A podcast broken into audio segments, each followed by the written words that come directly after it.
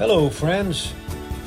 In our busy and hectic lives, we all need those special moments that seem to come along occasionally. Moments that we know come from the throne of God. Moments that inspire us or stir up our faith. These moments are so valuable because they can provide much needed encouragement. So take a pause in life and enjoy this new podcast series that we are titling Inspirational Moments. Short, brief, and we pray very inspiring. Remember, great is the Lord and greatly to be praised. Come on, get your nose in the book.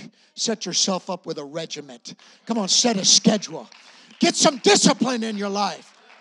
Get some discipline.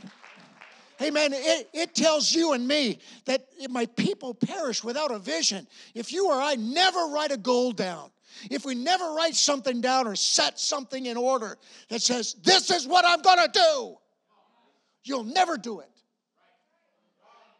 You may fail. Did you try? Then get up and try again.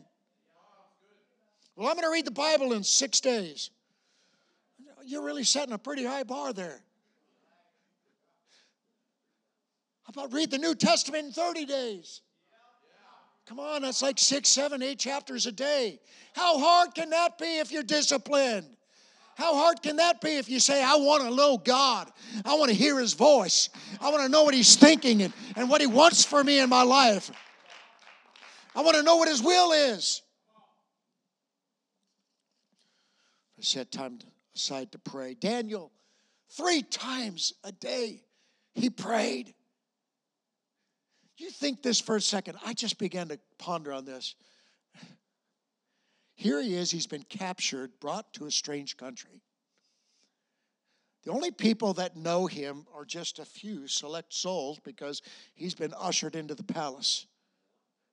He has every excuse to live carefree and wanton. He has every option to just do anything he wanted, Brother Dave, anything he wanted.